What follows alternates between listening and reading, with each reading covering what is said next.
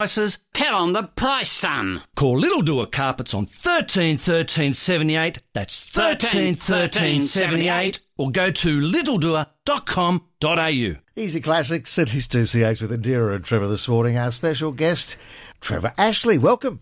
Hello. How are you, Trevor? I'm great. Thank you for having me. How's that wonderful voice of yours? Oh, you know, it's early, but I'm okay.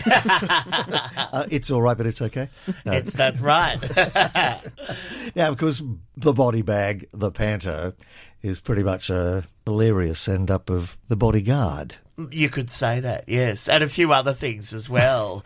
It's a pretty crazy show. I play Rachel Marinade, who is an ex-Australian Idol contestant who has just recently been getting some creepy fan mail. But not only that, she's also just lost her driver's licence due to bribing a Roads and Maritime Authority employee. Sounds familiar. I know, it's oddly familiar, isn't it? And so she ends up having to find somebody to be a bodyguard / Uber driver. So because she can't get around anymore. So she ends up with this particular guy named Tank Charmer who ends up looking after her, and he's ex-ASIO, and he also was the Uber driver that recorded the Carl Stefanovic conversation. So it's all, you know, he's been busy. Well, it sounds like you've wrapped up Life in Sydney into one show. I think so. It's one of those sort of, we've tried to lampoon absolutely everything, and we did the show in December and it was really highly successful and sold out.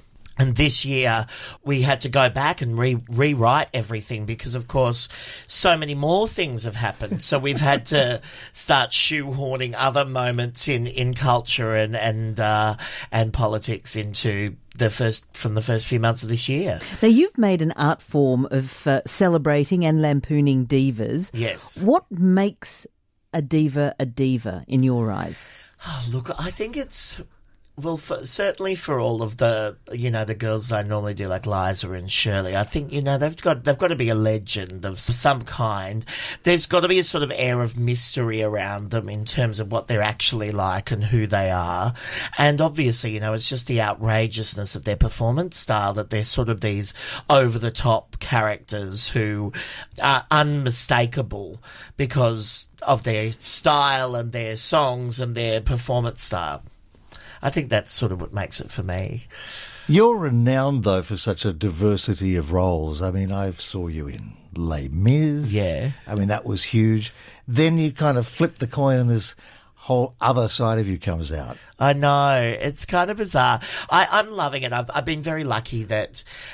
I've gotten to play boys, girls, you know, divas, normal women, do musicals, do cabaret, do concerts. So, I mean, I think you've got to kind of keep it fluid. I enjoy doing all the different kinds of things that I've gotten to do and play, and I guess in Australia it's tough. Like, this industry isn't very easy to be constantly employed, so I think you always have to keep coming up with new things, and so that's what I've tried to do as much as I can. The show is Body Bag the Panto. You can catch it at the Sydney Opera House in the Playhouse from Wednesday, May 16. I'm glad you could drop in this morning. Sounds like a lot of fun. It is. It's hilarious. Thanks, Trevor. There's only one station playing your favourite easy classics. Right, everyone can listen to it. Sydney's 2CH. 12 to 9.